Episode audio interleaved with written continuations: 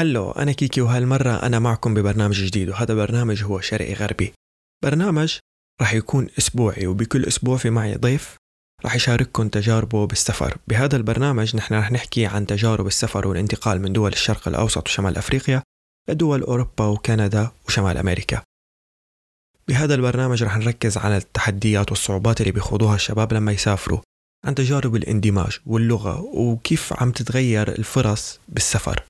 كيف في فرص جديدة انفتحت للضيوف اللي حيكونوا معي بهاي الحلقات وكيف في شغلات ان ما قدروا يحصلوا عليها لولا وجودهم بهاي الدول اللي سافروا إلها سواء كان سفرهم من أجل الدراسة أو الهجرة أو اللجوء.